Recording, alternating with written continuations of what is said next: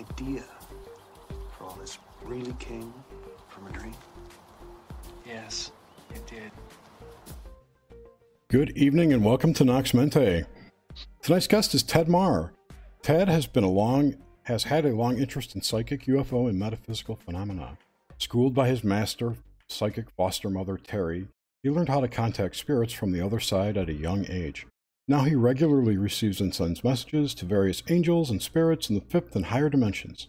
He has four degrees in five, sub- five different subjects, including law, anthropology, urban planning, library science, and international economics. Ted has won awards for his research and writing and is a four time international scholar to India and Australia's Murdoch University. Ted is the host of Out of This World Radio, which, start, which airs on Fridays from 2 to 4 p.m. Pacific on KKNW 1150 a.m. out of Bellevue, Washington. Ted, welcome to the show. Well, it's so kind of you to, to invite me. Thank you so much, Jerry and Nish. I really appreciate it. Thank you so much. Pleasure Yes. is all ours. This is a real treat, Ted.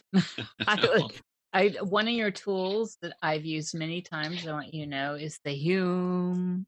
oh, the hue, absolutely, absolutely. Yeah, it brings in the galactics. They're always, um, yeah, they're always around me. They, they've assigned um, between three and five spacecraft, which do protect me, and I do see them up in the sky. And I also have some Pleiadian ships now who've been with me since last November. What's up with Um, that King Plachacha guy? The what? Sorry, King Plachacha. Isn't he the Pleiadian king? I don't know. I think so. Sounds like a Pleiadian name. I, I, I think it's made up, to be honest. Yeah, yeah. No, there was a guy on YouTube who claimed to speak to Pleiadians, and he said that there was a King Plachacha in the inner earth, Uh huh. a Pleiadian guy. Oh, really? Interesting. And I haven't met Well, I anyone there's- else who communicates with Pleiadians to, you know, to, to confirm that. Yeah.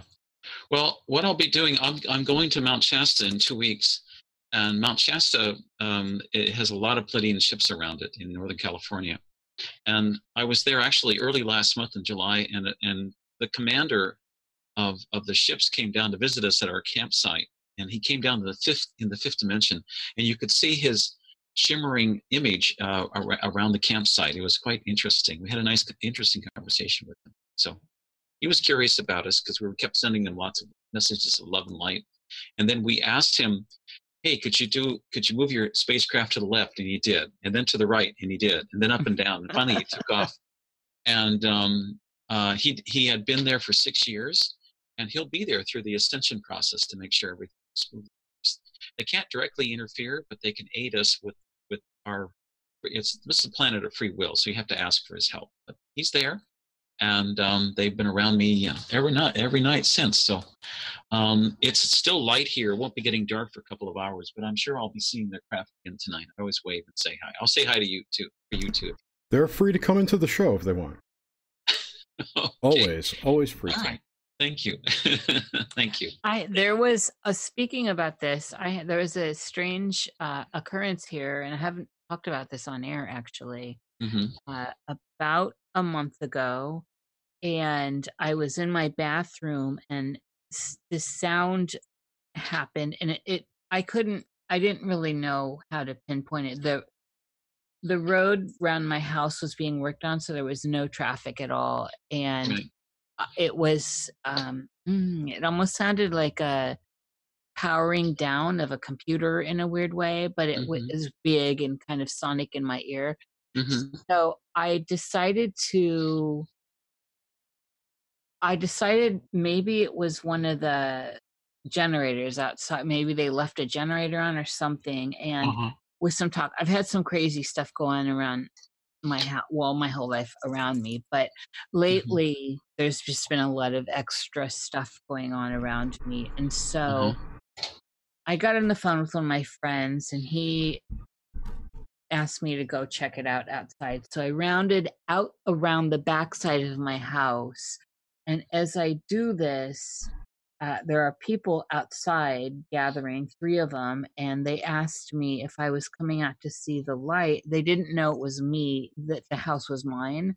And I said, no, I was actually coming to see what I heard a sound, and I was coming to investigate the sound and uh, the the woman there was two guys and a woman they're all separate people from separate households said, yes, that's why I came out. These other guys had been outside. This was after dark. And they said, well, we, he asked me if I was going to photograph the light. And I said, well, what light? And he said, a light came down over this house, my house, which is shrouded in it's uh, completely like a forest around it. I have, it's got a big Mhm. lot, almost an acre. And uh, I said that there was a light over that house. And they said, yes, it came down and kind of stayed right on top of the house and then disappeared. And these guys were, these separate guys both saw it, and the lady did not. And so I didn't say it was my house uh, because I already get it. There's enough activity around me. And uh, I just questioned, I, I asked what it looked like. And they said by the time they had looked at it, it just kind of looked like a ball light, but bigger than my house. and, Oh, wow. Sure. and uh and so i just wanted to put that out there that that was very strange occurrence and i didn't get a, a bad vibe from it at all but it was in line with stuff in the sky and Mhm. so i didn't see it of course i only heard the weird sound It was benevolent. It was Pleiadian, and nothing to worry about. They were having some. Um, they had some some something that, they, that that was going wrong with the with the ship. They got it fixed. okay Um, normally, you wouldn't hear anything like that. It was completely benevolent and nothing to be concerned about. But be just be happy you had the experience of, of hearing it. Actually, yes if you look up in the sky, you'll see all kinds of life out there. There's all kinds of Yes. activity out there all the time. Oh yeah, I, I've yeah, there, I've been. It's been around me my entire life. I, I'm not exactly. A, I, I, I'm an unusual type, um, and so it, it's been around me. And I didn't, like I said, it did definitely didn't feel. It was definitely a friend or foe's friend. It was just strange, Ted. I had never ex- heard anything quite like it, and then to go outside and people were congregating because of the strange light above my house. Oh, Was that when the knife showed up? Was that what? Was that when the knife showed up? It showed up later that week. Mm. Yeah, there's there's been a lot of strange activity here. But anyway, let's um I'm glad to know that. Thank you, Ted. I had a feeling that it was something on that order for sure. My inner self kind of uh b- so into this, into the woo and into the weird W Y R D. I think we started um with the woo this time.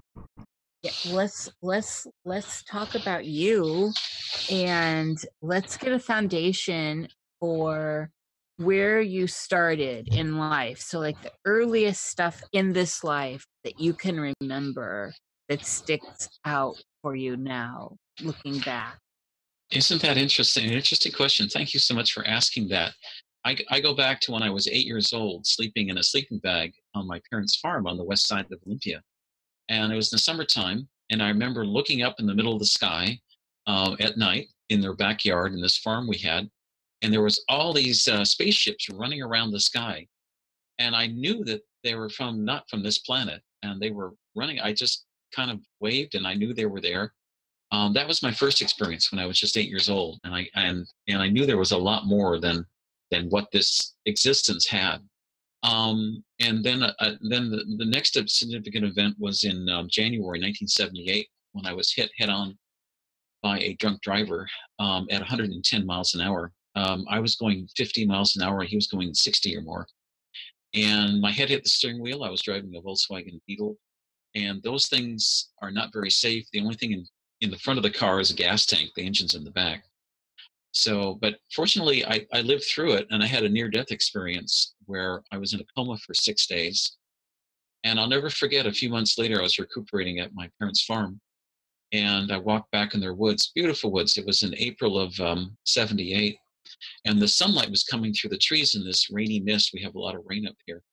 And I remembered how beautiful it was to be alive. And I asked, I had a discussion with the Supreme Being, and I said, God, how come I wasn't killed? And he said, Well, you've got a lot more work to do. You're here for a purpose. And, um, you know, that it wasn't your time to go yet. So I said, Okay.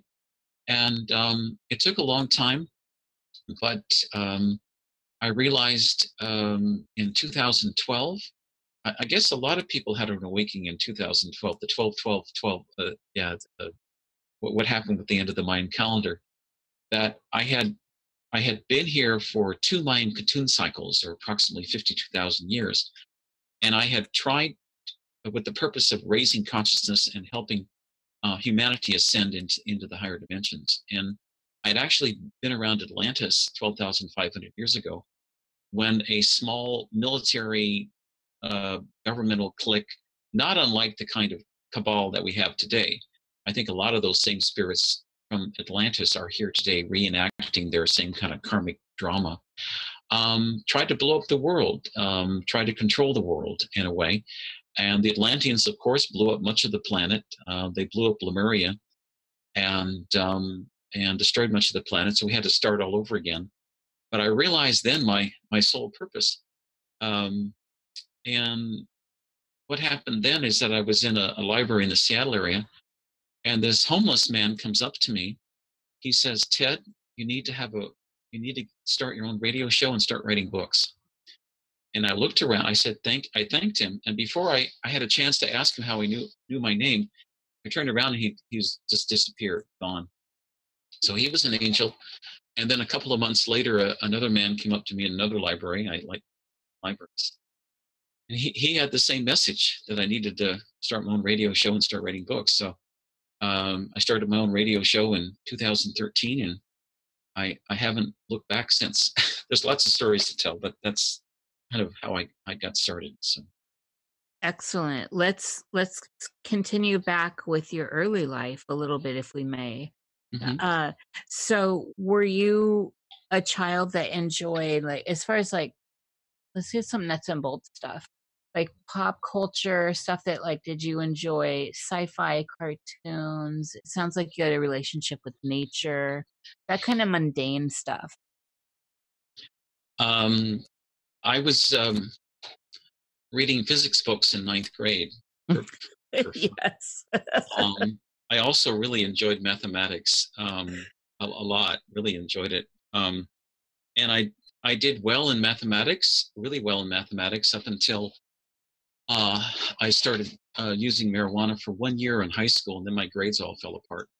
I mm. just I don't smoke pot now. That was just that. That's why my grades sucked so badly. it happens to everybody, I'm sure. Um, but I was interested in, and uh, I ended up going to school for for a long time, and then I realized that um, I realized that um, knowledge itself is limited, but spiritual knowledge from the supreme being and, and how this planet works is limitless and that's what really att- attracted me. What really changed my life was back in November of 1994 when my foster mother uh, gave me a reading, and when I walked into her place, into her living room, she told me everything that was on my mind and answered all my questions before I had a, even a chance to open my mouth. What kind of reading was it? It was just a general reading about my life, what I should do with it, and kind of like a career and personal direction kind of reading. So it was um, like a psychic reading. Did she use psychic, cards? Yeah, psychic reading. Yeah, yeah, yeah. And so she started teaching me how to contact the other side. And then when my dad passed away in March of '99, um, he came to my foster mother Terry and asked her if she would be a channel for him and teach me about talking to the other side. And she said she would. So uh, since um, since then, I've been given life reviews um, every day multiple life reviews every day since at least uh, 1999.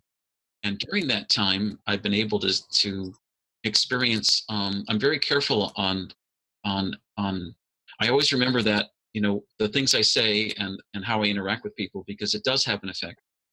And uh, normally you don't get life reviews until you, you pass over. But I've been very fortunate in having these life reviews from the spirit world since that time. And as a result of those life reviews, I've I've um, um, uh, advanced um, approximately uh, somewhere it was somewhere above five about 500 uh, spiritual um, years uh, life years that's each spiritual um, uh, uh, life is worth about 80 years earth earth years on this planet so if i've advanced about 500 life life years it's about close to 4000 years that would have taken me normal human evolution on this planet. So um, this is now my uh, last lifetime on planet Earth, and so um, I'm trying to do everything I can to help with the ascension process because I know I won't be coming coming back here. I'll be going back to my my home civilization, which is the Pleiades. Yes, that and and that's you've um fascinated me with that and listening to so much of your stuff over the last several years. Um I'm wondering about your so I'm still I'm still back in the early days. I like to move forward from there a little bit, even though I'm not a linear person. Uh hmm so when you were young, did you have were you dreaming a lot of was any of this coming through in your dream life as a young person? A lot of it was coming through in my heart- what I call my heart mind, intuitive mind. Um, there's there's people have two different minds in this dimension. They have their logical mind in Mhm. the third dimension, but they also have their heart mind in the fifth dimension. And the heart mind is something like 2,000 times stronger than a, a logical mind. And so, if you trust your heart mind and always try to develop your intuition, you'll never make a mistake, um, or less, much less likely to make a mistake on decision making process. Do you connect to that through your uh, would be your solar plexus chakra? Shoulder pets, absolutely. Yeah, then th- absolutely. That would make sense. then when you have like quote unquote gut feelings, right? mm-hmm. Mm-hmm. It came from your higher I- self, your higher mind. Oh yeah, yeah. I'm writing a I'm writing a book now for a German publisher in Munich um, on how to contact angels and and the other side and how to use your heart mind to make decisions. So um, I've got a deadline of um, a couple of weeks. So Oh my. I'll get it done. I'll get it done. I'll get it done. But I- she's been waiting patiently for it now. So Just do a chapter a day. Chapter a day. That's that's your a mantra. chapter a day. That's how I got Okay, through my thank books. Yeah. Really? Wow. Yeah, really. Okay. Thank you. I'll remember that. Yeah, I'll remember that. Thank you. oh, I have oh, to tell you, Jerry. J- uh, Pardon me, uh, Jerry. I can see I can see you in the video here, and it's like we're we're in your studio in your home right there in this dark area. It's really pretty neat. So Yeah, it's Anyway. my kitchen actually. nice, nice. Thank That's great. See? That's great. so you were you were talking about the heart mind in relation to your dreaming life early on and the imagery and the stuff that was coming through through Right. that space. Uh huh. Uh huh. So was it was it dream was it so were you were you never uh dreaming like a in a standard form what do you dream Uh, yeah, I, I dream all the time, but um, I'll, I'll give you a, a couple of examples of dreaming. Um, this was about, um, what year? This is 19, about 10 years ago. Um, my dad came, visited me, and we all went to a family reunion on the spirit side. And it was like held in this old hotel from the 19th century with big palm fronds and palm trees in Chicago, of all places. And the floors were full of my relatives and it was so much fun. I remember that dream very vividly. Um, a lot of things just stick in my mind. Um, uh, at another point back in um, 1997 i was um, i used to be an attorney at one time and i was doing a lot of pro bono free legal help in filing endangered species act petitions to save salmon runs out here because they were being affected by lots of pollution Mhm. and I'll never forget the crow that visited me one night because I was wondering whether I was doing the right thing. And I remember him talking to me. I mean, his beak, his beak was moving, Nish and Jerry, and it was, um, but it was, I could, I could, I could understand everything he was saying because we were communicating telepathically. And he said he'd been sent by Gaia um, to tell me to continue my work, which I did, and I was able to save several, several, take several salmon runs out here that would have been probably wiped out by extinction otherwise. So I pay attention to uh, to to those kinds of messages. Um, often, um, the spirits now will send little messages to me through. Have you heard of, of pennies from heaven? yes That's that's a that's a really kind of an interesting phenomenon where, let's say you park your car, you go into a store, you buy something, you come back, and there's a penny heads up right in front of your driver's Yes. door. That's called heaven. I don't know how they do it, but they materialize a penny in front of you to let you know that that they're, that they're there. So I've had apporting, it's called. Apporting? Yeah. Apporting. Yeah. Yes. Yeah. Or you know, I've this is a other inst- holographic reality, so they just render it, right? Sure. Sure. Yeah. yeah. I've had in other instances where I've been traveling and a butterfly lands on my shoulder or arm or hand and it stays there for like 10 minutes. Yes, I, I get that a lot. Really? Oh, Yeah. that's that's so beautiful. That's that's a spirit coming to visit you because butterflies um are and small birds are very high vibration. It's easy for a spirit to go into a butterfly or a small bird. Um years ago I had a friend whose grandmother would often visit her. Her grandmother had passed away some years before, and it always appeared as a small bird on her kitchen window who would stand there and sit there and chirp a lot. I, I Um, love that. There's fun. I've always heavily connected with the I mean all of all of this that's in this particular dimension I feel that's in the natural world I feel I've always been very connected to. But some things just feel like they get right into my space. So I I'll be out in the garden and the hummingbirds just come right up within like two inches of my face Mm. or and they Mhm. come right I don't do I don't put out feeders because I think that that's not a good thing but I have a yard Right. full of of flowers all year round, and you know how it is out here, where you some things just bloom year round here, and Sure. uh, but they come to my window every morning, some hummingbirds, and it's like they check in on me. Uh-huh. That happened to me last oh, week like that's beautiful. four times, Nish. Yeah, I, Right I to- just right I always window. take that as a literal like hello. You know, it's a, a it's an Yeah. acknowledgement for sure, and I, it, it's yeah, it's a beautiful thing.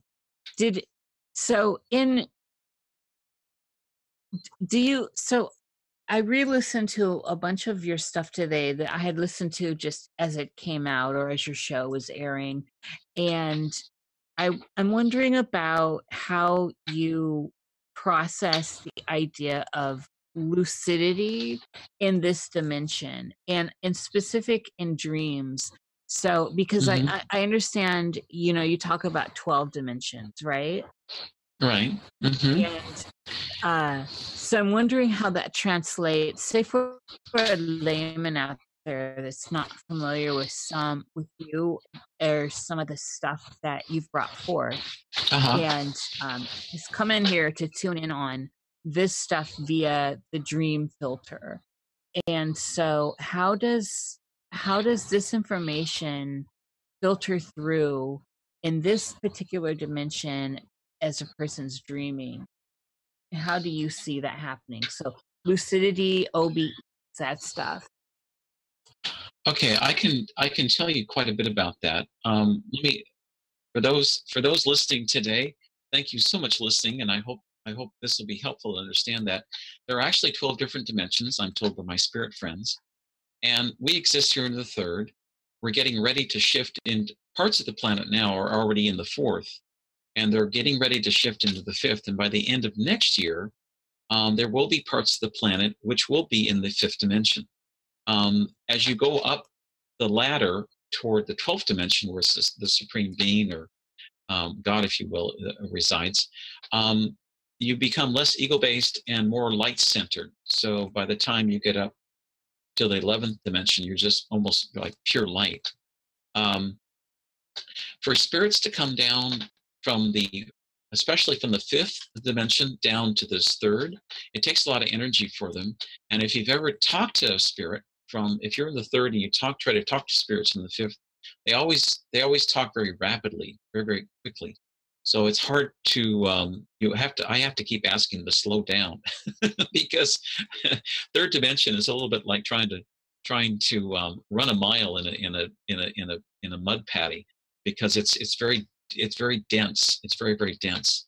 Um, but if you talk about lucidity um, in the when you sleep at night and you, and you go into the dream state you're actually going into the fifth dimension to um, and you can talk to spirits there you can travel anywhere you like um, i myself spend a lot of time during the week going to the library of alexandria in the aegean sea uh, beneath greece Uh, the Library of Alexandria still, still exists, exists in the fifth, fifth dimension. It's still there. Um, and they have uh, lots of, it's the, the kind of, the kinds of things they use to access history, for example. They'll have books, but it'll be like what Corey Goode's talked about in the Secret Space program, where they'll, they'll have like a tablet and you actually can look at the historical event like uh, Abraham Lincoln's Gettysburg uh, uh, address, for example, in real time you can see it in real time as it as it happened back then. Um, the um, the other thing that's happening right now is what's called the Schumann resonance is really rising here on the planet. For tens for thousands of years, the Schumann resonance or the vibration of planet Earth was 7.8 hertz. Then in September 2016, it almost doubled to 13.8 hertz. Since that time, parts of the planet have exceeded 1,000 hertz. And by the end of next year, the hertz level of some parts of the planet will exceed 50,000 hertz. And what that means, the planet itself will shift into the fifth dimension.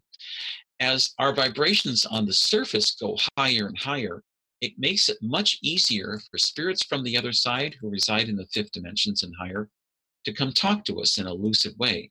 It also makes it much easier for people from from Telos and the Hollow Earth to visit us here up on the uh, up on the planet because they themselves lived live in the fifth dimension. Now, people may ask, well, what's the fifth dimension like? The fifth dimension like is is a place. I'll give you an example. I've been to Telos many times, and Telos, when you go into Telos, everyone communicates telepathically. Language is secondary. That's the first thing. The second thing is that um, because you're you're in a much higher vibrational state, vibrations are faster and they're higher. Uh, the colors appear far more vibrant and more intense. The color red is more red.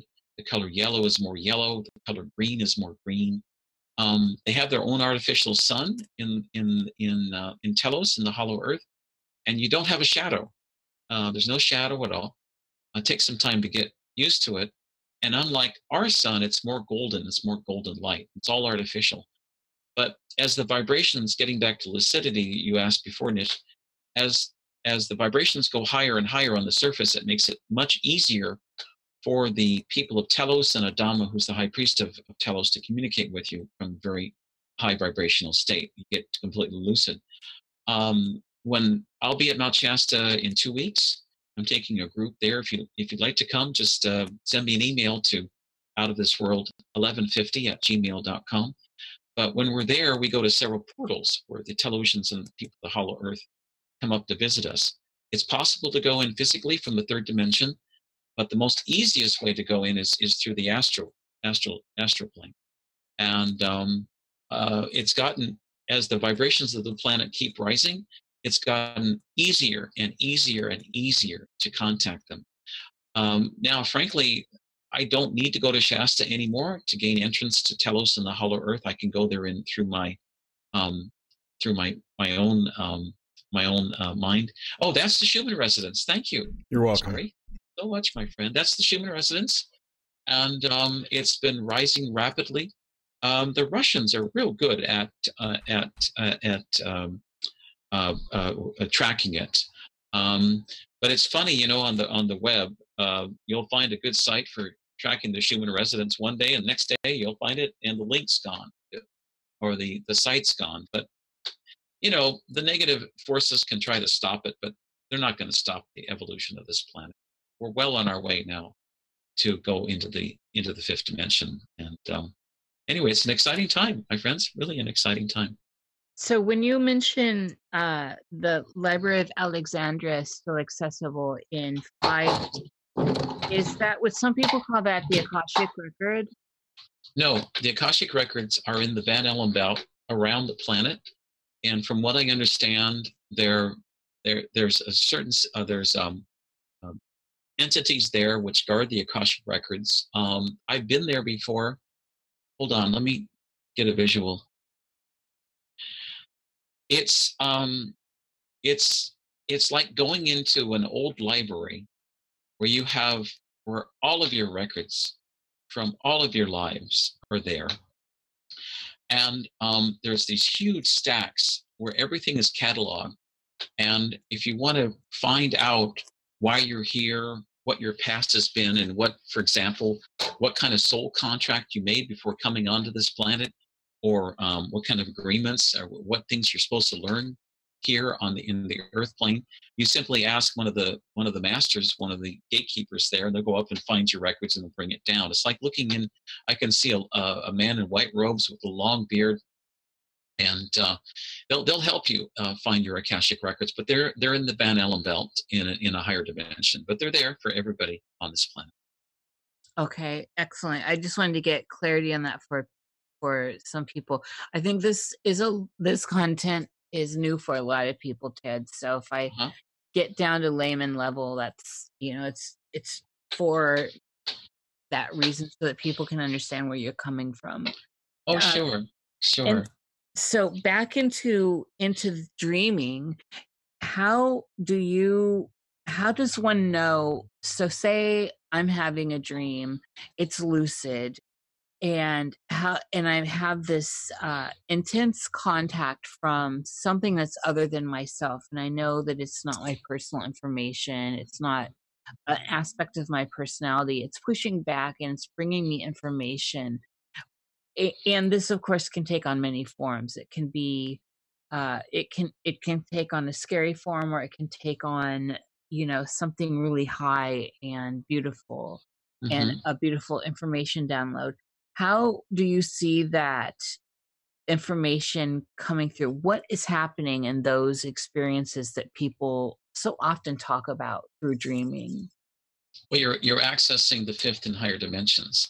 Also what happens when people i'll give you an example. When people pass on to the other side you're you're accessing universal knowledge. And so you can ask questions about anything you want and you'll get the answers too.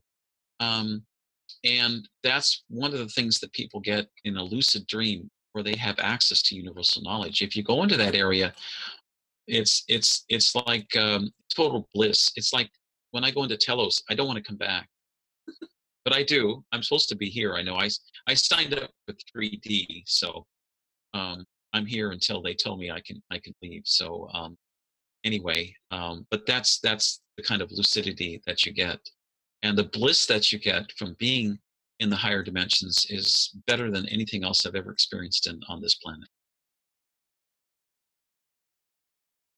So, oh, go, Jerry. Don't you feel? Well, this is Probably not a good question, but don't you feel in some way be, like you're being used?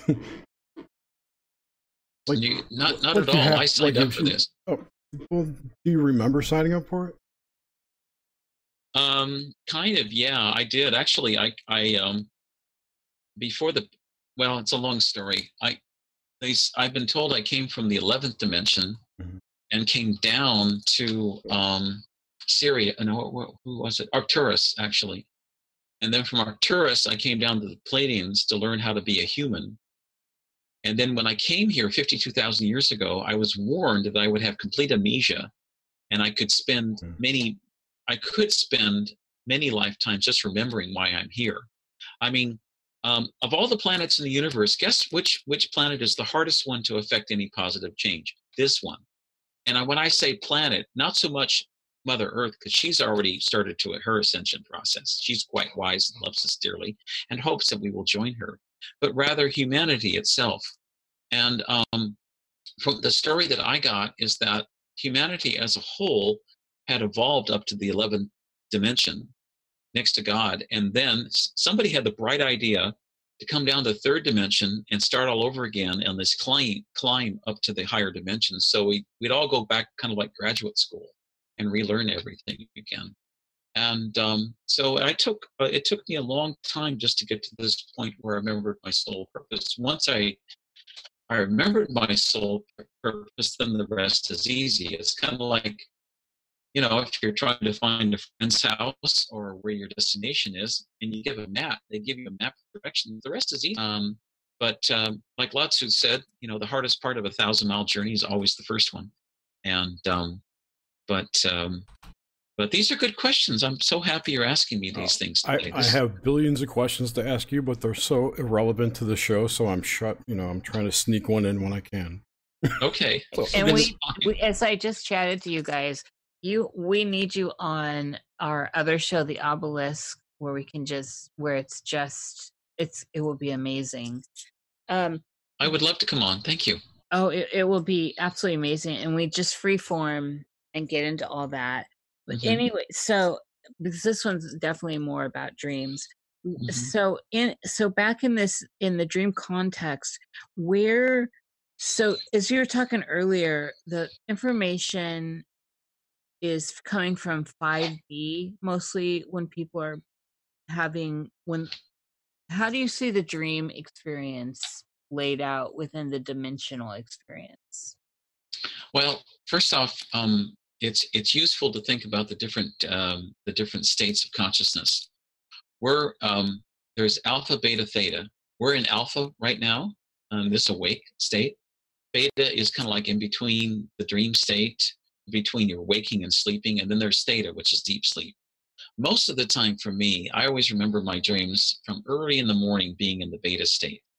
And um, if you really want to, you know, um, it, it, it's really useful sometimes to just to get a, a notebook and when you first wake up in the morning just to write down your dreams as you're waking up in the in the beta state because usually unless it's a very profound dream you'll probably tend to forget about later even though they may contain messages.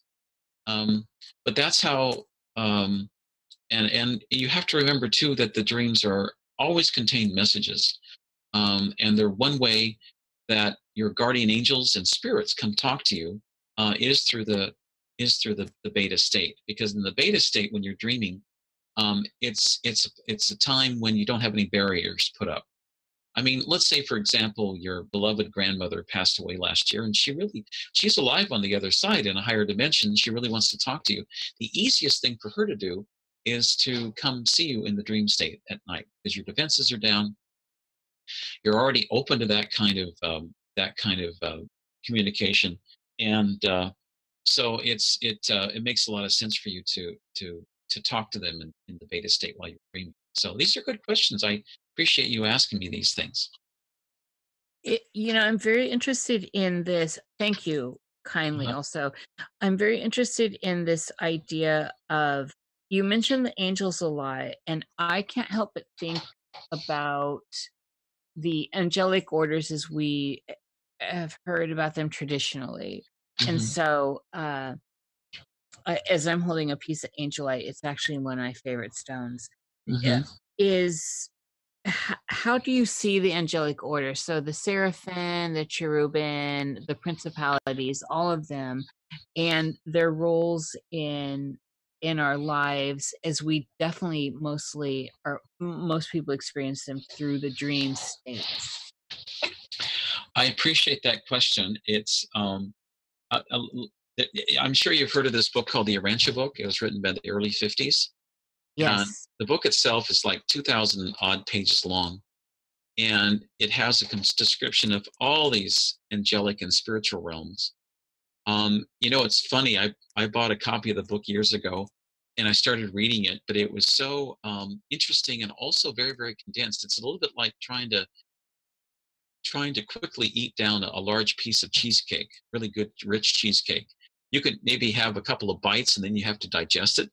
Um, that that book is an excellent book if people want to learn about the different spiritual hierarchies.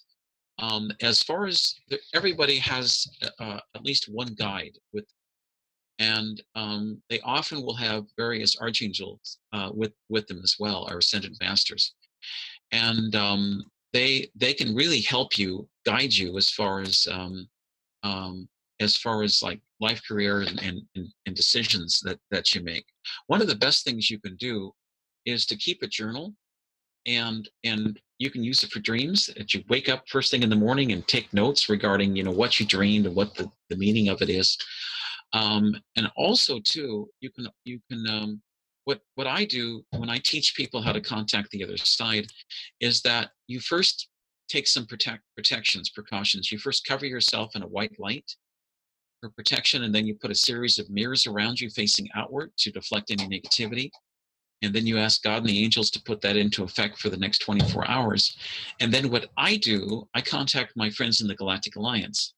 The Galactic Alliance are a benevolent um, group of, of uh, extraterrestrial civilizations they number they have 450 million planets um, with approximately 7 trillion entities.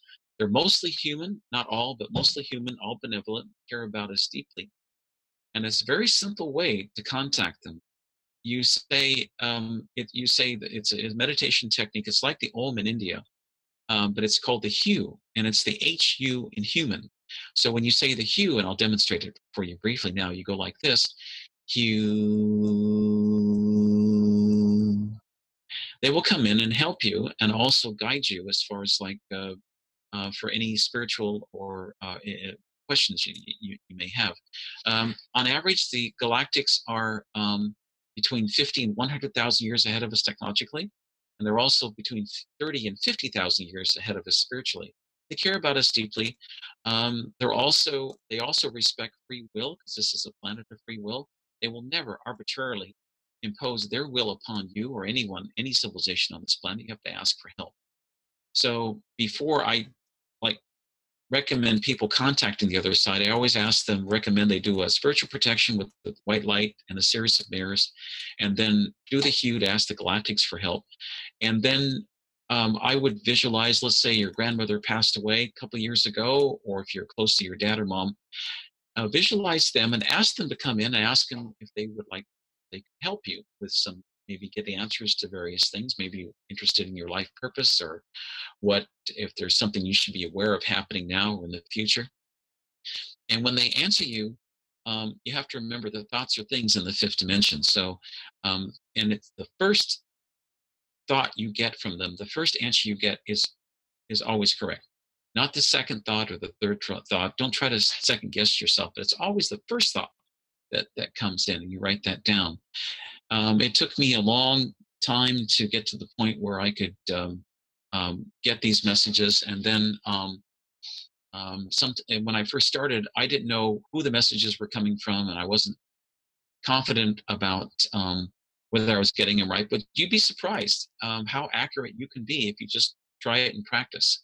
I teach people how to do that that all the time. But that's that's how you talk to the other side, and also it's getting much easier now to talk to the other side because the vibrations of the planet are going higher and higher. And as the vibrations go higher and higher, it's going to be much, much easier to to talk to uh, spirits on the other side in the higher dimensions. Uh, this is this brings up some interesting stuff as far as how do how do you see so there is this uh ascension happening and i think ev- i think everyone at this point knows something is going on and and mm-hmm. how i don't you know their perception is their perception and right. however that's working mm-hmm. however when we look around at the the craziness that's going on that just seems to be havoc and mayhem and all this just unbelievable stuff right that's going on what do you what's your take on that? And and and what's you know with all this uh, i'd say i don't want to say negative but it just seems like it's all mm-hmm. tumultuous. Well you have to get, take a look at the broader picture. Um, there are two different um, main groups in this part of the milky way galaxy. Um, the, the first group i'll talk about the benevolence the positive ones first are service to others based upon love and caring uh, relationships, harmonious relationships. They're called the Galactic Alliance. They're mostly human.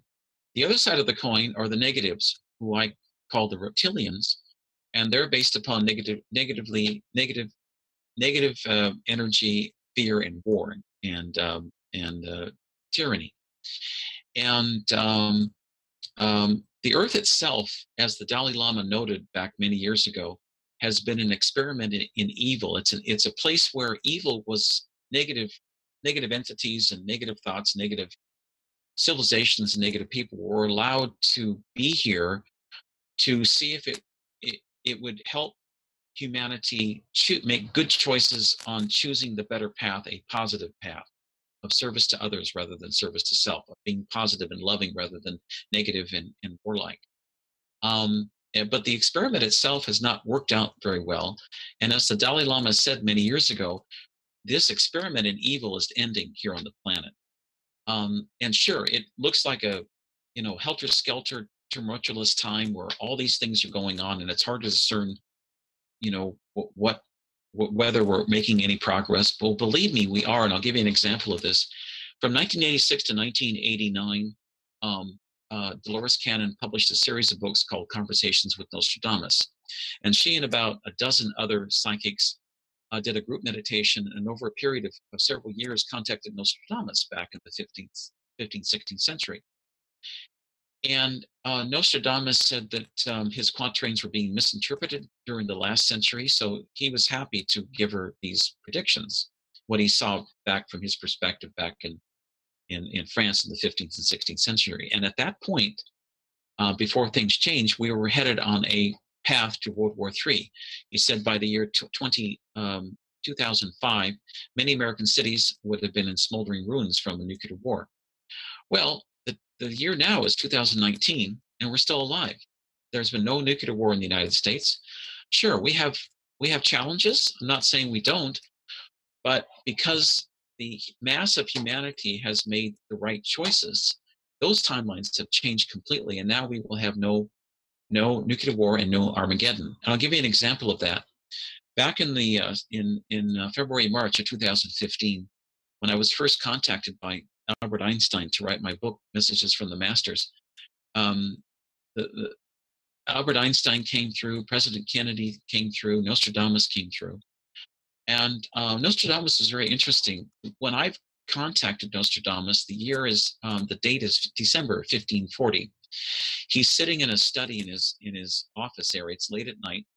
It's a smoke-filled room because he's got a fireplace going in the back. It's been cold in France then and he's got this big oak desk in front of him and he's wearing this this floppy red hat burgundy hat with a floppy dark burgundy cape and when i first met him back first spoke to him about uh, four years a little more four, four years ago now he was i saw him ripping up all these quatrains he'd written about nuclear war armageddon here in the west in in on the planet in the united states and other countries and he looked at me after ripping up these quatrains because I didn't know what he was doing.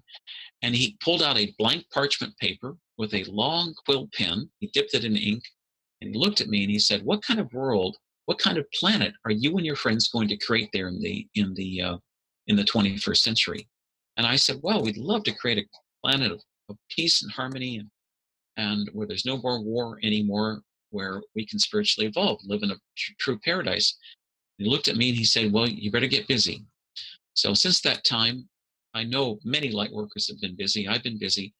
And so now, what happened a year later when I contacted him again, he had written quatrains, new quatrains for this for this time, but instead of being negative about war and destruction and conflict, it was a time of peace where people finally um, have got it right and are living in harmony with with each other.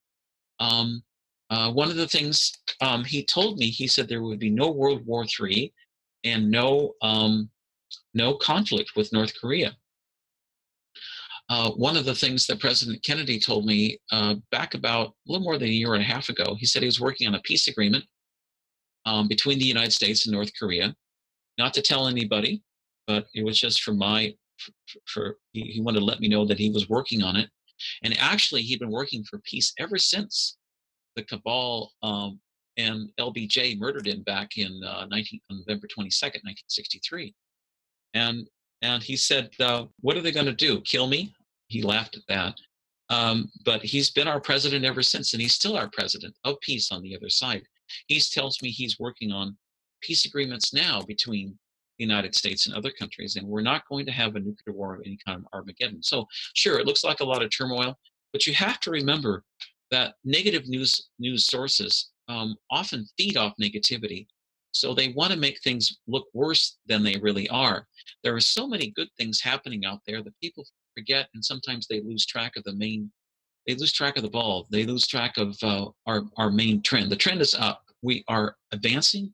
We are spiritually advancing at a rapid rate, and it's because of you, Jerry, and Nish, and everyone listening on this program. We're all working hard to make this planet a better place. And you can do it in lots of different ways. If you see a homeless man or woman on the street, give them a couple of bucks, bucks, or just give them, if you don't have any money, give them some kind words of, of, of, of, of uh, of help to help them out. Little things count more in the spirit world than really big things as far as um, the the spirits are concerned. So it's sure the planet may look like a mess, but things on the whole are are moving um, at a very rapid late, uh, rate to a much better and a much happier planet.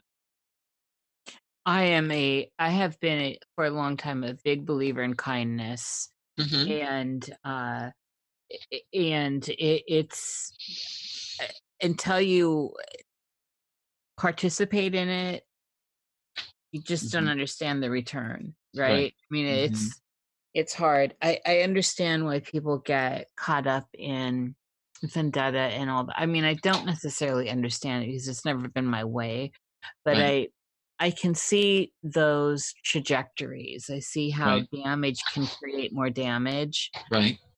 so yeah i i i'm with you ted kindness Mm. is, is such a vehicle it's a powerful vehicle and it also is something that comes back to that idea of you squeeze a lemon you get lemon juice Right. That's true. Absolutely. Absolutely. Um, did you did you ever hear of Professor Albert Einstein's bomb of love? That the letter that he wrote to his daughter Lieserl in 1955. you know i don't know but i i may have i'm not sure Okay. Okay. Well, I'll share it with you, my friends. And um, um, actually, I I can pull it up on my computer. I'm af- I'm I'm afraid to lose you guys again because we had a lot of trouble beginning the thing. I'm not going to do that now, but yeah jerry can do It, do will it be fine. It'll be fine. Okay, okay. Um, the uh, the bomb of love. He said he he, he had to do it all, all over again. He, he he felt like he was a pawn used um, to create help create a, a, this atomic bomb. And if he had to do it over again, he would have created a bomb of love rather than a bomb of destruction. yes Yeah. And he also said that love was the most important and powerful force in the universe. And if people recognize that, we could create a much better and, and happier world. Um, uh, he's an amazing man. He's still doing all kinds of scientific research on the other side. And what's fun for him is that um, he has access to, to some of the greatest minds uh, in the universe there. Um, um, Dr. Emoto, uh, Masaru Emoto, for example, who passed away in October 14, he's working with Pleiadian scientists now about cleaning up our water here on the planet. And to, I've, I've talked to Nikolai Tesla too. He's very much uh, interested in free energy, and you'll be seeing a lot of his inventions coming out now during the next um, couple of years. It's it's an amazing time to be alive, my friends. Um, it's it's a time where we've all waited a long time. You know, the most the most exciting um, planet to be on in this entire universe right now is guess which one? It's Earth, and everything here. It's also the hardest planet to affect any any positive change. But I want you to want you to know, want everyone know listening today that we all have uh, help coming from the other side um, in in this uh, spiritual ascension. And all eyes are on us, and they're all eyes are on Earth right now as I speak. do you think it's possible that that so i for me i feel that the planet ha- is a conscious being I agree. and uh and that there's a connectedness there and there's you know there's all this talk that sh- the planet is dreaming. Um, the planet's yeah that's that's interesting statement because i think the planet itself is shifting rapidly into the fifth dimension. That's where mother earth is is going. I have to tell you something uh, too. You may wonder well what happens to negative entities? You know what happens to people or entities um, who refuse to go along with the program and i'll give you an example george bush senior um, he's passed on but he's not coming back to this planet Instead, he and other negative entities uh, who need some more time to evolve are going to uh, a, a Earth's sister planet on the other side of this solar system, um, where they will be for at least one Mayan Katun cycle of 25,800 years. Um, and I wish them well. Uh, energy, they're not, they're never, uh, negative entities are never destroyed. They're simply uh, given a chance to evolve, and that's where they're going to evolve. I wish them well. Um, but Mother Earth is really tired of dealing with them. So she said, uh, enough of this. I'm going to send we're, the Supreme Being send them off to another planet um, like Earth where they can evolve and um, it'll be it's theoretically possible for them to evolve before the 25,800 year cycle is up. Um, but that's generally what where they'll be for for one for the next Mayan Katun cycle. Is it so? Here, I'd like to step in, and I'm I'm curious about how your abilities developed. Uh, how did it help? How did it happen? So you gave us a little bit, a little hint when you were young. Mm-hmm. Uh, how did you? I mean, you found your way through law and all of that, and you know, it's just that whole system alone. I I was married to an attorney for years. He mm-hmm. was not one when we met, uh, mm-hmm. but I watched what it did to him. Right, right, right. and right. Uh, it, you know, it just it changed him, and and uh, so how did your abilities? How did you become? Where did your psi abilities come from? Like, is there an access? Is everyone? Do we all have access to this, Ted? Or how does this give us an idea? Is there a pathway for everyone to get to where you are. Absolutely, absolutely. And everyone has the ability to develop their own psychic powers. Um, I'm working on a book right now for a publisher in Germany on that on that very topic. But uh, everybody's got the innate qualities. One thing you have to remember, though, and um, and and if for people listening now, uh, I'll need uh, re- would urge you to get a piece of paper and a pen because there's something important I want to tell you. Uh, for those who live in a city where the water is fluoridated, uh, fluoridation is uh, can cause a lot of health problems, including it can shut down your pineal gland. Now, your pineal gland is a source for intuition. It's basically your third eye, lift, located right in the middle of your forehead. And if you drink fluoridated water, eventually your pineal gland will turn to stone. And uh, the history of fluoridation in the United States it's a very interesting one. It was recommended by Nazi scientists that President Harry S. Truman brought to the United States after World War II. Um, uh, fluoridated water was first used by um, uh, Adolf Hitler in the concentration camps in Nazi Germany to create docile, um, obedient, uh, and subservient workers um, for the Nazi state. And when Truman imported like eight to 10,000 Nazis, he actually admired Adolf Hitler and admired the Nazis and uh, when the Nazis suggested that we also fluoridate our water in the United States, Truman loved it because then you could create a whole bunch of Americans who never would question government about anything. Of course, that's that's antithetical and against our democratic values. But never mind, they still fluoridated our water under the under the great lie of of protecting our teeth. Fluoridation. Um, uh, I can't remember where it comes from, but it's it's a waste product um, and uh, it's Co- coal ash. Yeah, coal ash. That's right. That's right. So, if you if you do live in a fluoridated um, city, a city with fluoridated water, and you want to develop your intuition, um, one of the first things you should do is go out and buy a bottle of what's called um, Arctic skate liver oil. That's Arctic, as in Arctic, A R T I C, skate, S K A T E. Sometimes it's listed as fermented skate liver oil made by Green Pastures. Uh, a bottle of it, 120 capsules, cost about 30 bucks. It'll last you just take one capsule per day. Within two weeks, all the fluoridation in your pineal gland and throughout your body will be completely gone. And after that, if you live in a fluoridated area, it's very important for you to drink only filtered water that takes out the fluoridation and also a, a water filter for your um, bathtub too. Yeah. Only reverse osmosis will get out the fluoride. The fluoride. Okay. Okay. Thank you, Jerry. Sure. For, for, yeah, we're, we're all on top of the fluoridation and everything. Yeah, yeah. But I, I see a point in the not too distant future where we where the United States will stop fluoridating this water because too many people will wake up, realize it's just a poison anyway. It's it's stupid. It's it's not something that's needed. So it's terrible. We need the dentist to wake up first, though. yeah.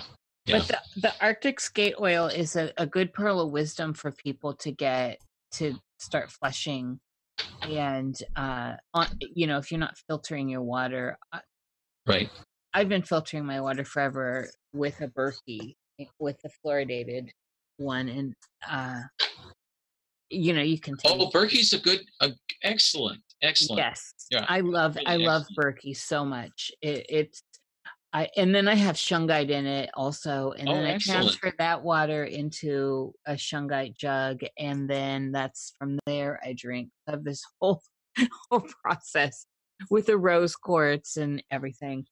Uh, but the the skate oil is very important, and that's a big pearl of wisdom for people really trying to flush this out.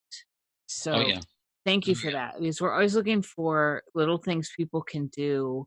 You know, not everyone can afford a Berkey. Right, right, right. That's true. Um, what you can do too is what Dr. Emoto did with his own water experiments is that he he took a bottle of water uh, full of radio uh, radiation from a nuclear power plant back in 1999, and he he wrote the words love and gratitude on the bottle, and then he put some of these water crystal pictures on the bottle itself from love and gratitude that he'd taken at his at his uh, office in Tokyo, Japan. And um, after he did that, within 48 hours, all the radiation was gone out of the water. It was just amazing. And um, in theory, you could do that too with your own fluoridated water, is to write love and gratitude on the, the water that you drink to get rid of fluoridation and also to raise the vibrations. I mean, there's different ways you can do this. Um, you could also uh, uh, uh, theoretically put these love and gratitude water crystals on the um, on a water on a glass of water or on a bottle of water.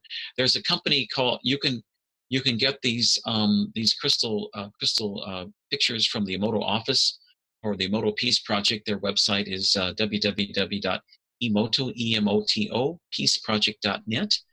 Or if you need more advice about it, just send me an email to out of this world 1150 at gmail.com. I have friends in London who have um, four water containers. Now, London water is not very good. It's fluoridated and chlorinated and you name it. But um, they have like a system where they filter their water and then they put it, run it through shungite and, and rose quartz crystal. And at the end of the day, when they drink their water, it's so good. It's you can tell the vibrations are very high. Um, my dear friends Bradley and Jem in London. But uh, there's ways to, to treat your water so you can have good clean water, even if you live in a big city with with fluoridated water. Yeah, the shungite. Once I started doing adding shungite, mm, I have it now everywhere. So when I go camping, Mhm. it's in my camping stuff. Uh-huh. It's amazing the taste Right. that comes off of shungite water. Uh, it Right. really just tastes delicious. I don't know if it's the fullerenes in it. Yeah. Uh, Yeah. it it it, cha- it really does change it and i'm a believer in programming crystalline matter anyway uh, uh, thought thoughts period you know if i before i eat i'm one of those people thankful for the food and i i thank it Oh yeah. and um i'm also projecting i project into what i put into my body Right. health and and you know this reactivating my dna code and longevity code hmm the stuff that has been turned down in the human bits of our DNA that Mm-hmm. have, have shortened our lives, that have uh, that are controlling the conscious experience we're having here via our psychic perceptions. And so, just these spots, as you were talking about earlier in 5D, that have action, they do here as well. It's just on a we can't see that. We can't see that, but we can we can certainly feel it. I think. Right. Right. Absolutely. Absolutely. Absolutely. Well, I think water is very important. Dr. Emoto used to say that God is water or, or, or water is God. You know, we, we are 70% water. Our bod- bodies are 70% water. So uh, water is an extremely important uh, uh, um, element in, in, in us. And you think about it, water's in everything. Yes. And it's it's in everything and it's like god too and it's necessary for life so um, uh, one of the things people don't realize is that the reptilians which are a negative tyrannical extraterrestrial civilization um, they actually hitler signed an agreement with them in 1936 for 36 for technical assistance and um, so they they helped hitler and they gave him a lot of the wonder weapons which uh, the reptilians had hoped um, he would he would win World War II. The reptilians had actually advised Adolf Hitler not to attack the Soviet Union because um, if he hadn't attacked the Soviet Union, he might have won World War II. People don't realize that, but uh, These were the uh, Draco reptilians, right? Right, exactly. Yeah, yeah. The not Greys. the Orions. Well, and I, I, thought the Greys moved to the United States because the Russians didn't want to deal with them. Um, I don't know that part of the history, but I do know that the Orions at one time were captured by the by the Dracos, and they were genetically altered to become a subservient slave species right. of the of the Dracos. And those um, are the abducting kind. Right. Uh, that's right. Yeah. Yeah. That's been stopped now due to a policing action by the uh, Galactic Alliance. Stopped by you know aliens, not by humans. Right. Exactly. Exactly.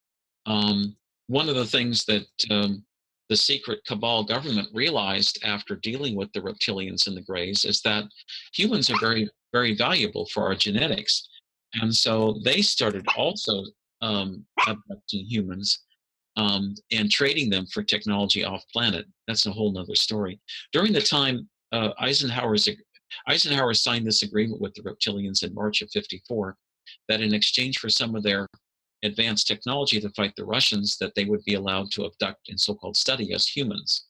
Uh, since that time, uh, two things have happened. Six million people have been abducted off planet to the thanks to the by the reptilians thanks to Eisenhower's agreement, and only 1.5 million have been returned.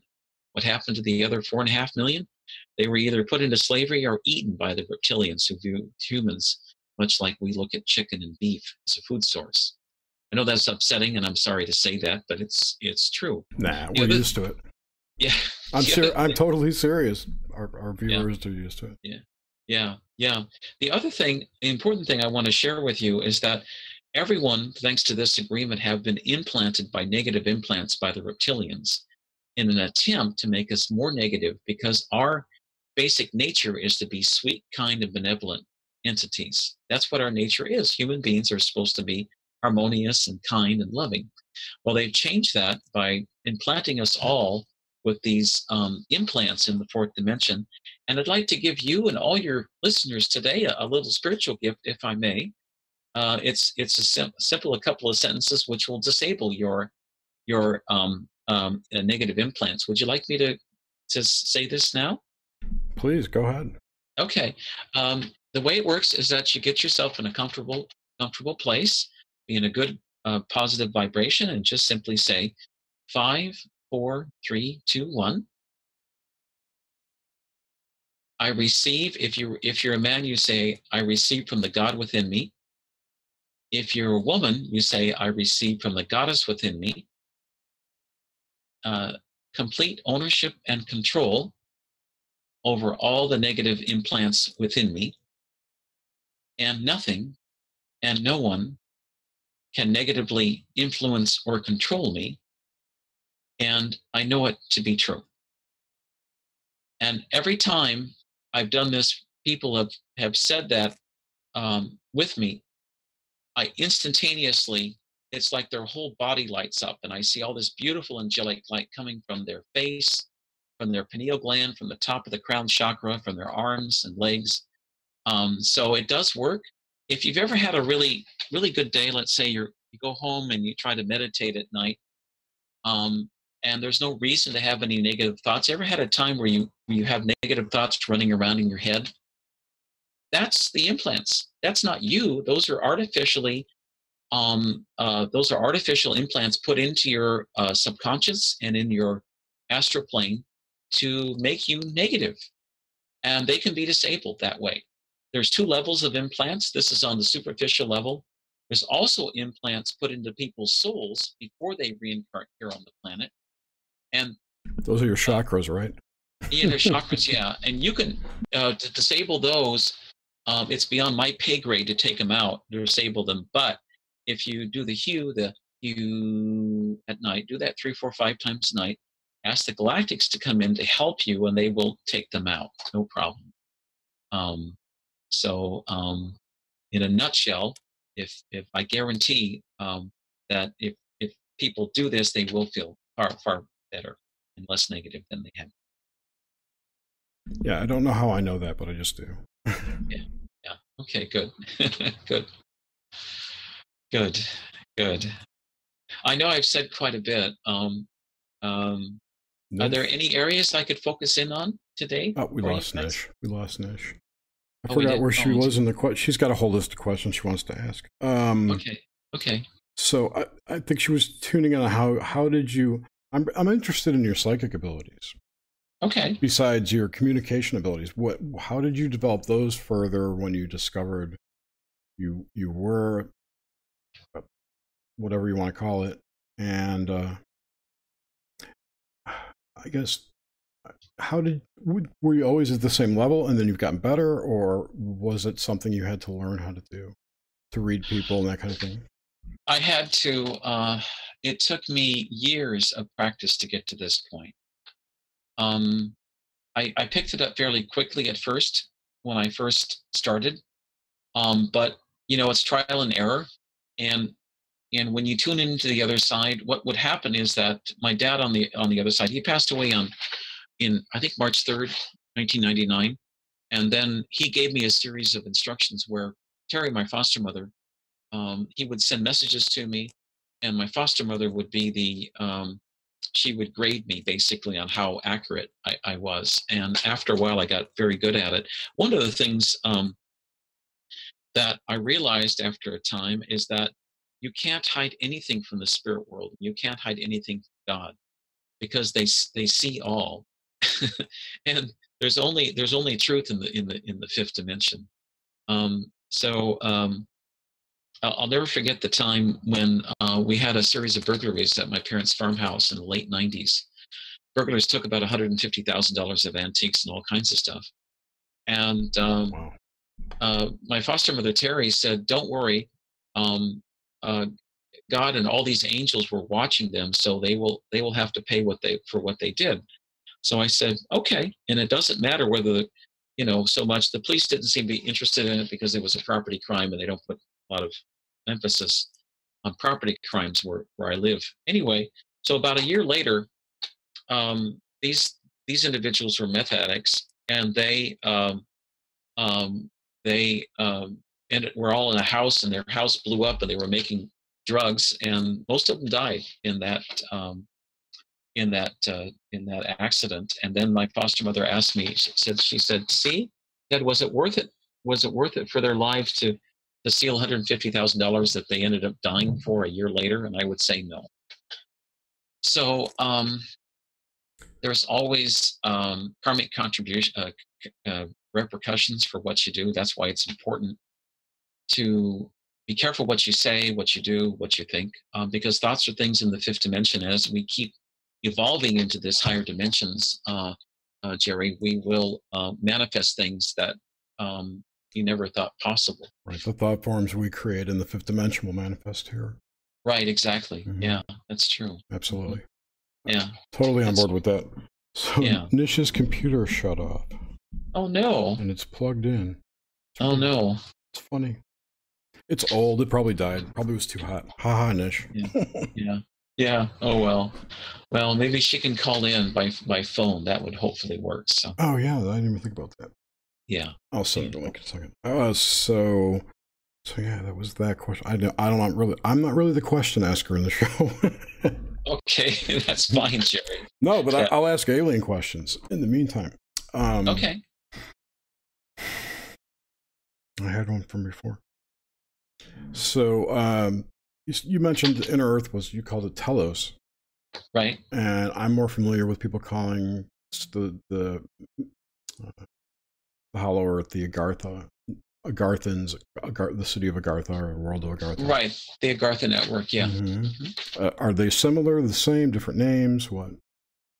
Uh, the Agartha civilization, from what I know, are the fourth dimension, fourth, fifth dimension. The Telos, Telos, um, um, and Lemuria, basically Lemurian civilization, they are four, a fifth dimension.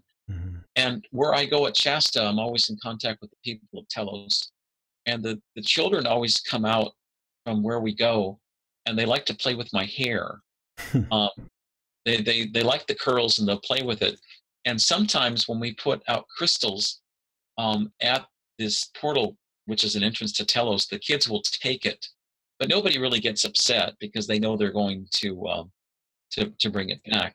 On a, on, a, on a related topic, last year when I was there, the Sasquatch brought up um, ro- beautiful rose quartz crystal. They said from Telos and made a peace mandala out of it with sticks and twigs and moss and um, and and rose quartz too uh, from from Telos. I can send you a picture of that if you'd like. I'd love to see that. Yeah, absolutely. Yeah.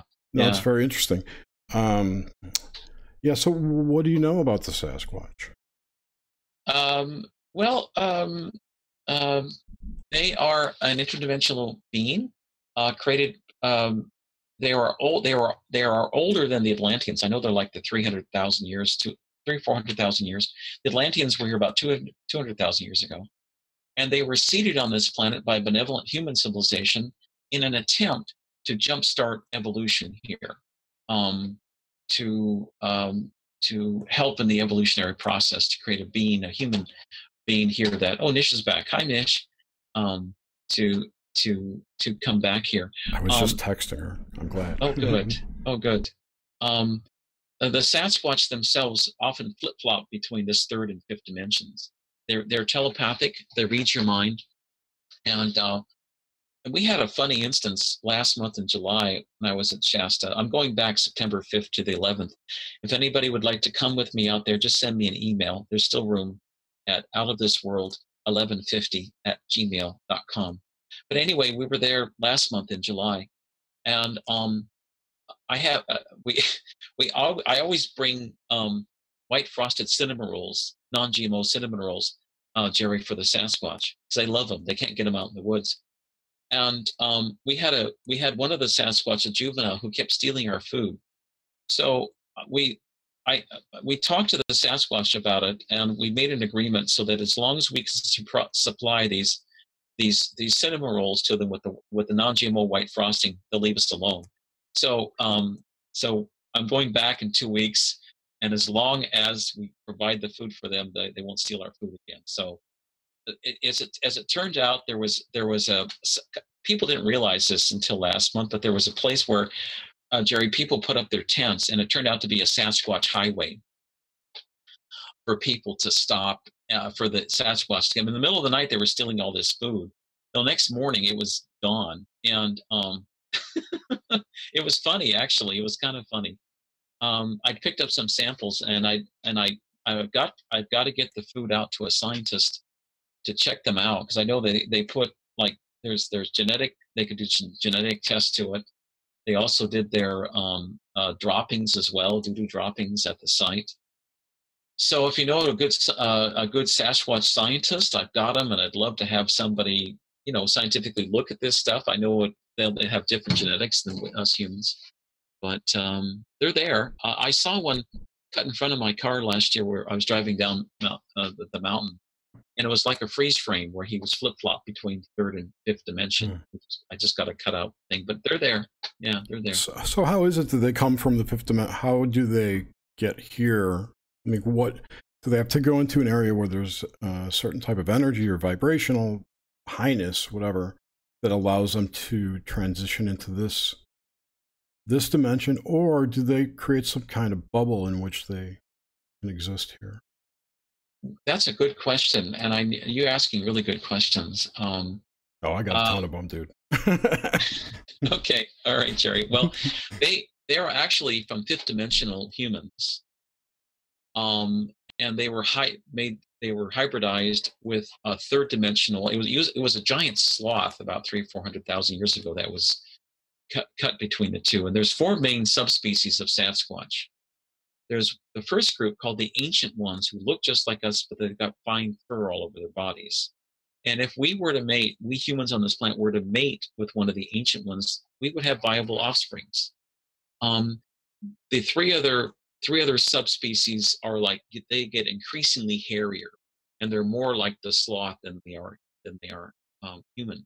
And my theory about that is that they they're able to flip flop between the two different dimensions, third, fourth, and fifth, especially third to fifth, is because of their their benevolent human nature is fifth dimensional, and yet they're, they've been hybridized with a creature that's from the third dimension, so they're able to flip flop at will between between the two two two or three different dimensions. Oh, that's very cool. Nish, are you Yeah. back? Yeah, she's Uh, she is. Yes, I'm back. oh hi. Hilarious that my computer decided to just quit. It's plugged in. Uh huh. okay. We were Okay. talking about the reptilian.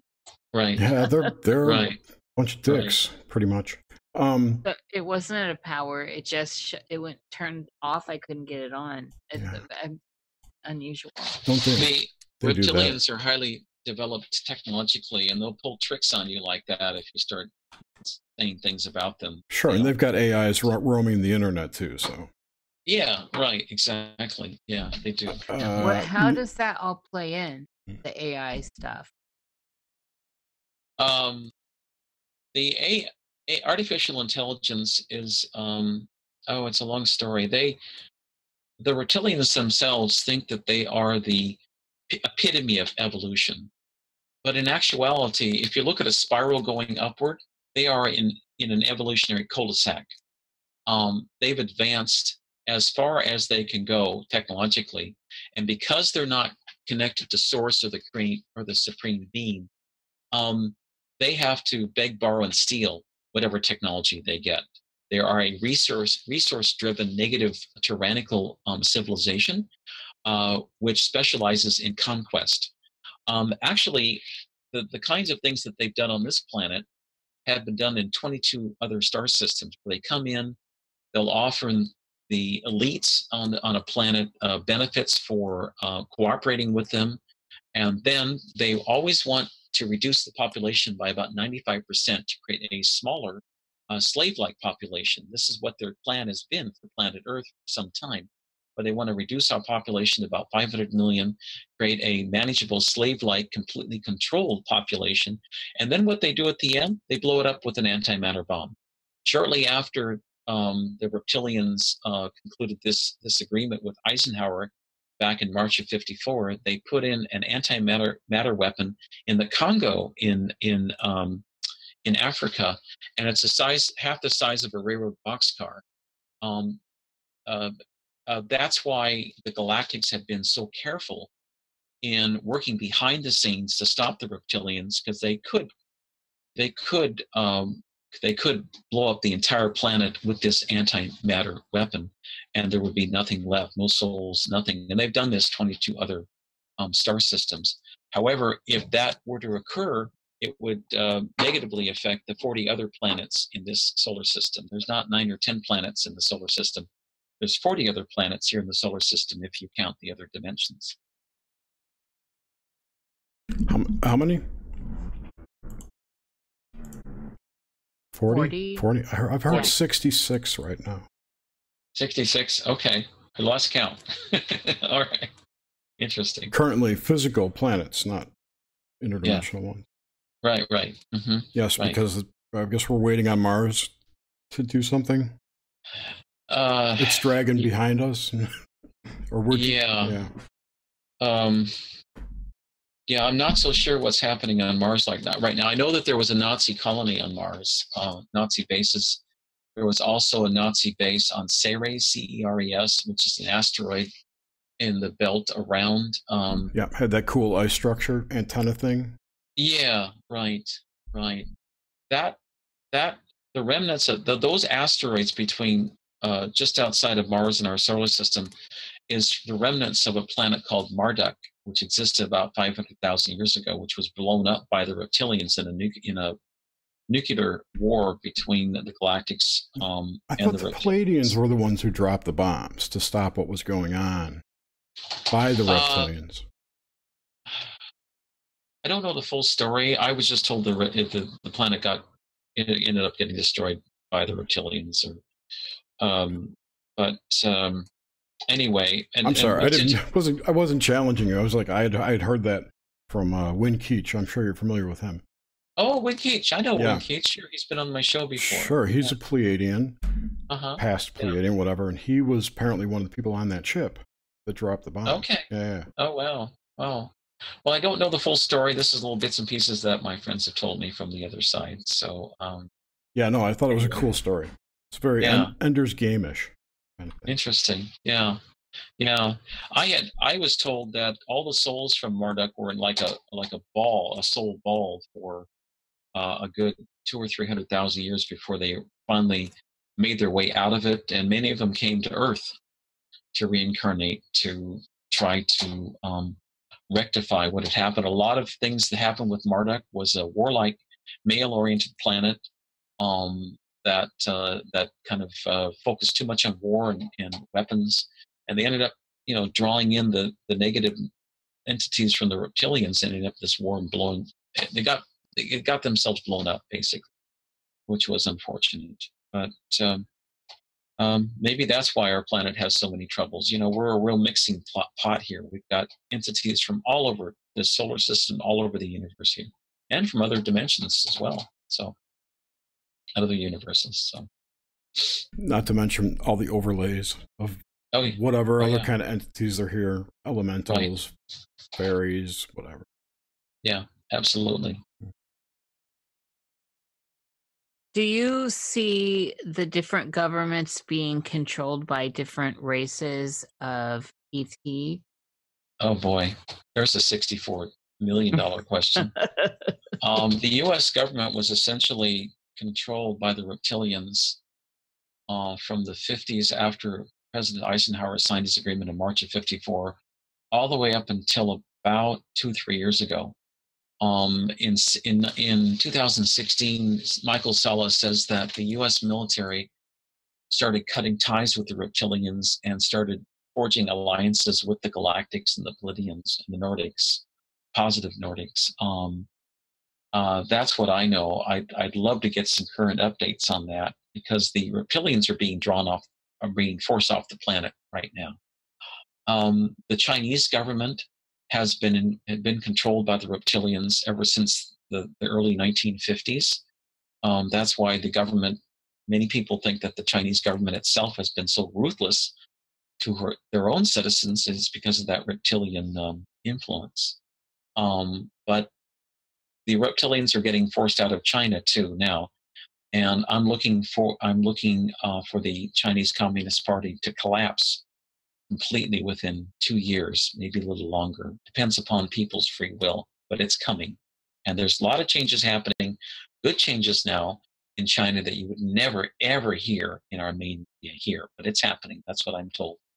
So. Well, they, you know, we're seeing all that stuff in Hong Kong, which I think is that the people are fighting, you know, saying not Yeah. enough. Yeah, So, Right. Right, and China's also- kind of you know between a rock and a hard place right now with that whole situation. They're they're damned if they do, damned if they don't. Right. With, with Hong Kong, right. they can't attack because uh, it'll it'll it'll destroy their Silk Road effort, their new Silk Road effort. Mark mark my words, what's happening in Hong Kong now is going to eventually spread to other cities. Oh, And the Chinese Communist Party and the reptilian the few reptilians who are left in China are scared to death of that, but it's coming.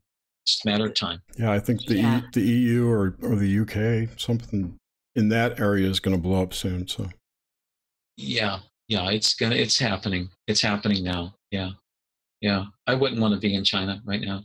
Um, but I, I wish the Chinese people well. I know that eventually they will have a democracy and a really um, benevolent government that they don't have now. Mhm. Yeah. It's coming. It's coming for the whole world. Yeah.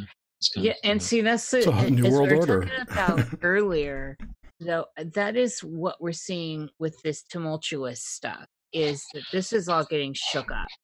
Right. and it needs to be and so i you know i see the stuff that's happening it, for example in context what we are just talking about china and hong kong is a very good thing because it's the people standing against this terrible you know goliath and uh and and they're they're they've, they've had it the Mhm. illusions down for them they've had it and they're doing what it takes and so ultimately i do think that that leads to a much better place and it doesn't even need to for people that do not want to hear or do not understand or cannot see the woo which is kind of the alien stuff Mhm. uh just on that level alone can pull up to this has a t- been a terrible you know structured government that's been very controlling the people are Mhm. tired of it and they're coming together and eventually this will break shackles Right, exactly, exactly. It reminds me of the situation in Denmark in 1942. In Denmark in 1942, the Nazis um, um, wanted all elementary school teachers in that country to teach Nazi, do- Nazi doctrine to kids. Every single teacher refused to do it. And guess what happened? There were so many teachers, all of them that refused to do it, that not one of them went to a concentration camp. And if we all stand up and assert our, our rights for a better planet, um, the negative entities cannot stop us. We have power in numbers, and um, we have a lot of powerful spirits on the other side, and the galactics as well, and the Pleiadians helping us um, from the other side. You know, I have to tell you, after the um, so called California fires happened in Malibu and Paradise, California in November of last year, Mm-hmm. those were not fires. There was those were directed energy weapons used Yes. um, both cities. About 80,000 people died. Although, if you listen to the mass media, I don't know what they said. I think they said 60 people died or whatever, which was a lie. Um, but as a result of that, um, I and many light workers asked for help from the Galactics, and the Pleiadians came. They arrived here from their, their base in Alcyone, uh, start uh, in in the Pleiades, um, in um, I believe it was late November, early December last year, and there's now over two million Pleiadian uh, spacecraft circling the planet. I see them every night from where I live here, for example. If you just look up, you can see them. They're, they're the, the ships themselves are kind of like a long triangle of different lights. They're not a star. They'll be the same position every night. They're in their station, and they're help us. They're helping us with our ascension and evolution.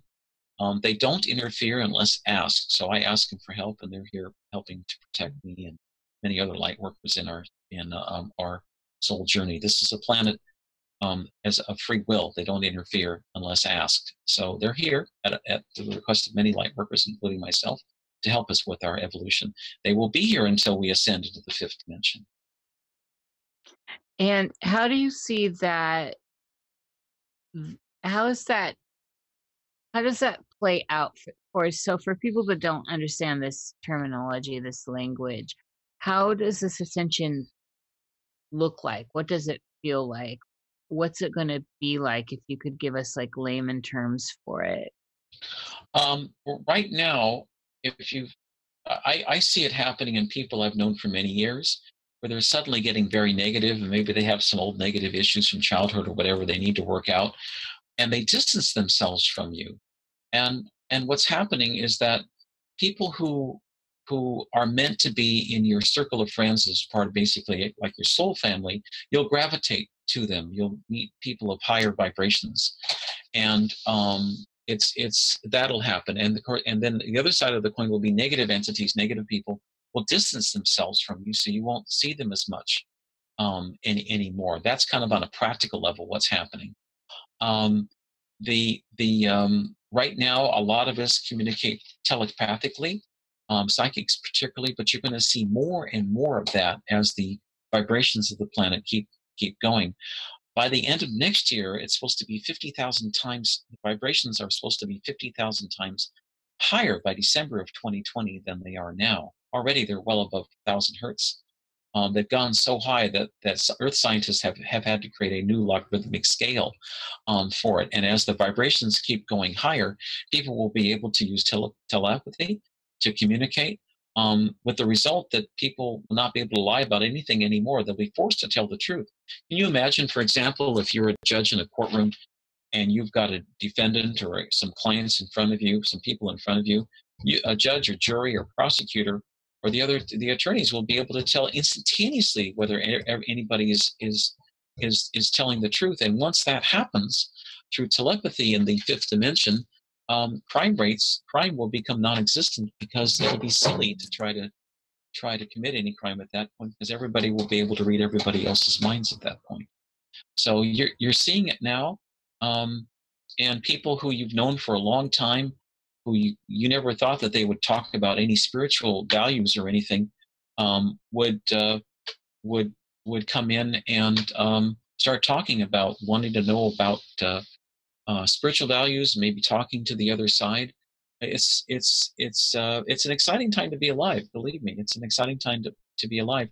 And if you're parents out there and you've got children who have invisible friends and talk to the other side, don't shut the kids down try to try to nurture them and, and give them the support they need because everyone has the innate ability to talk to the other side. And when you're a child you especially uh, good at it up until about age five or six. And then sometimes many times kids will lose it especially if society or their parents don't don't support them. Is there is there a set of physical symptoms that is a I mean, Jerry and I talk about this stuff amongst ourselves a lot, but I'm just trying I'm trying to get this out to these ideas and concepts out to people that may not have heard them. And so okay. that's why I'm asking some of these questions. But so physical symptoms and all of that. Fatigue. Fatigue. Yeah. You get tired easy. You sleep 10, 10, 11, 12 hours and you're still tired. That's fatigue. It's fatigue from the dimensions rising. It's from it's fatigue from the vibrations of the planet rising that we're getting ready to go into the fourth and fifth dimensions. And your body, your the evolution of humans on this planet, everybody's grown up and evolved in these lower vibrations at 7.8 hertz. Now it's over a thousand hertz, 2,000 hertz. What are you going to do at 50,000 hertz? So your your body, you're going to get tired and I get yeah. tired a lot too. Same thing. You've got you've got all these energy waves and vibrations hitting you, and you've got to try to try to um, you know try to adjust to it. So it's it's tough. You know, it's very hard to do that. So I have been in the last many months. Get Jerry and I were just talking about this too earlier. Mm-hmm. I have been. I just get. I like turn off. Like mm-hmm. I can't lay down fast enough yeah. and and do whatever needs to happen right mm-hmm. uh, and and it's it's i eat really well i i live a i live a really great you know i treat my temple well my my my avatar right. and all this and right. uh, so it's not like i'm living on on fast food and and mm-hmm. beer it, you know and so right. it's been something that's been perplexing me i hear a lot of people saying the same thing where all of a sudden they're just dead tired. Right. Exactly. That's the shift, the dimensional shift. When you're tired, take a nap. Take good care of your body. It's a temple of God and it needs to be respected. Um, and you don't know you don't need to drink more coffee and you don't need to see uh, some doctor who's going to say you have um, some problem. It's simply the shift. A lot of, as the dimensions go higher, um, you're going to get tired, and that's that's just a fact. So just kind of wing it as best as you can. Take good care of your body. If you're tired, take a nap. If you you know, there's nothing wrong with you. That's simply the, the shift into the higher dimensions. Your body has to get used to it. The last two days must have been about 10 dimensions then because I feel like shit. yeah. Yeah. Yeah. Okay. That makes sense. Yeah. I mean, I, the same thing happens to me too. So, yeah. And then uh, so with the with the telepathic with the telepathic stuff, oh. this is this is something I'm very very very interested in. Is uh, how do we? Uh, so I'm trying to get a lot of how tos from you. So how does one tune in so, for example, I'd say six months ago now, I started to have uh-huh. a lot of what I would call white noise and mm-hmm. um, tinnitus happening, especially in one ear.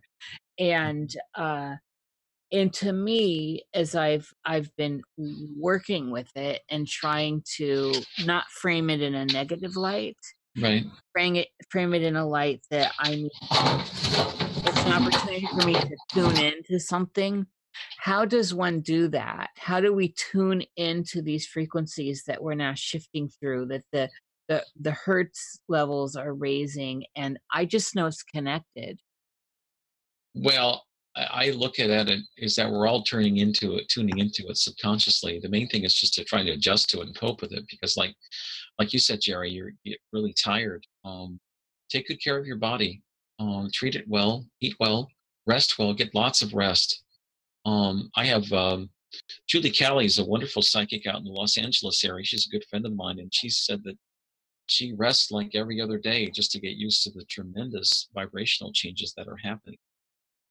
And um, so, if you get tired, pay attention to your body and just take a rest. Don't drink coffee. Just give, give yourself some TLC. You deserve it. There's nothing wrong with you.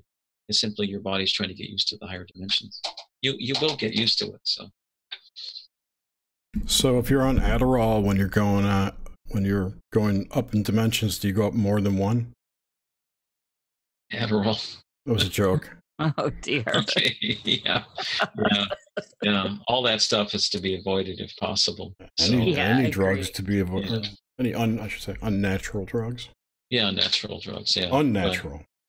Is there going to be a separation? So, say, um, I've heard this talk where some people are not, and so, okay, so I'm trying to tie this into is gonna. possibly if we look at this kind of in the sim reality kind of experience with the npcs is this and how i'm trying to tie all this in together so the souled beings the souled people is are we seeing us is there a separation there will that all become clear is there such a thing as It's already NPCs? Yeah, I think it's already becoming now clear now. There's a big separation happening. Um, there's going to be people that um, will simply no longer be in your life anymore. Some will be exiting. Um, they'll die early, pass early. I sorry to say, but I don't know all the different ways. But they simply will not be around. Um, yeah, I've I've thought about that, and I've talked to other other friends about that too. it's gonna be uh, some kind of rapture thing, I think. I guess so. Yeah, yeah, you could look at it that like way. piles yeah. of clothes on the on the pavement and stuff like that. yeah, you could say that. Yeah, well, that would be kind of cool. It would be terrifying, but it would be kind of cool. yeah yeah, it would be interesting. Yeah, it would be interesting. my But I, I wouldn't be here to see it. So Yeah, yeah, yeah, yeah. So well uh, so it, it's like an act so reactivating dna in a way is what i'm seeing and finding that extreme longevity through a higher frequency am i perceiving that correctly right, that's right. Yeah, that's true. hmm That's true. Yeah, that's true. That's true. That's true. I um. Boy, you know, there's so many topics to talk about, isn't there? And especially this time of this is this is the, the event that I've waited. I've been here two Mayan Katun cycles, or about uh, 720 lifetimes, or 52,000 years. So here we are. It's a very exciting time to to be alive. And um,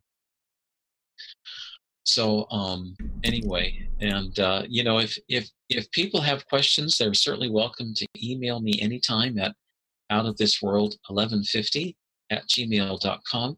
Or I hope this is okay. They can listen to me on my radio show yes, at uh, triple uh, online. You can listen live on Fridays from 2 p.m. to 4 p.m. Pacific time at www.1150kknw.com. I just listen live or on YouTube there, or you can go to my website at www.outofthisworld1150.com and listen to past shows. It goes back about six years, and and I I've many, many interesting people on my show. If you'd like to listen for free, it's all I've- free. put all these links in the description too for everyone, and Yeah. in the show notes. Thank you. thank you so much ted this is Oh. wonderful Oh, I'm I'm so enjoyed talking to you both, and uh, um, I'd love to come back um, anytime at all in the future. There's lots more I can say, um, um, and uh, uh, you have another radio show you talked about, Nish. I'd love to be on it. Just just let me know. yeah that one is more like this this um discussion this Yeah. one is more Okay. of a dream show which we Okay. don't really Okay. do but yeah Okay. that that one will be phenomenal Okay. I will have come into it not with the dream kind of overlay going on Okay.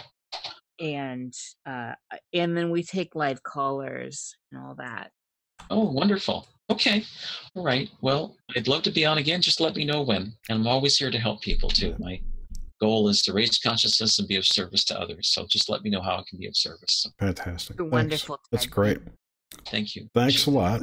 Thank you everyone for listening too. And next week we have MJ Banias, who's a UFO researcher, has a YouTube channel and a radio show. He's a very cool dude. So be sure to check us out. Okay, Jerry. All right, Nish. I hope you both have a beautiful and happy weekend. Again, thank you so much for let for for letting me speak today. I really Yeah. appreciate it. Thanks again for coming on. All right, my friends. All right. Bye bye. Bye bye. Goodbye, ted